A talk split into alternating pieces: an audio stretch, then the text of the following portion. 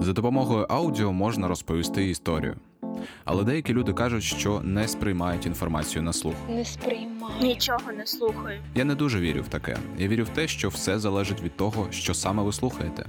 Якщо ви слухаєте нудну лекцію про інформаційно-комунікаційний менеджмент, де розповідають про особливості користування PowerPoint, то це одна справа. І зовсім інша, якщо вас тримає в напрузі розповідь про те, як ваша сусідка пережила напад грабіжників пару годин тому прямо під вашим домом. Так от, за допомогою аудіо можна розповісти історію.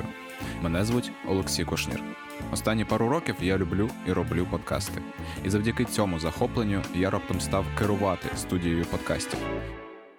Я хочу вам розповісти історію про це, а ще про те, як в нашій країні зароджується ціла індустрія та хто і що за нею стоять.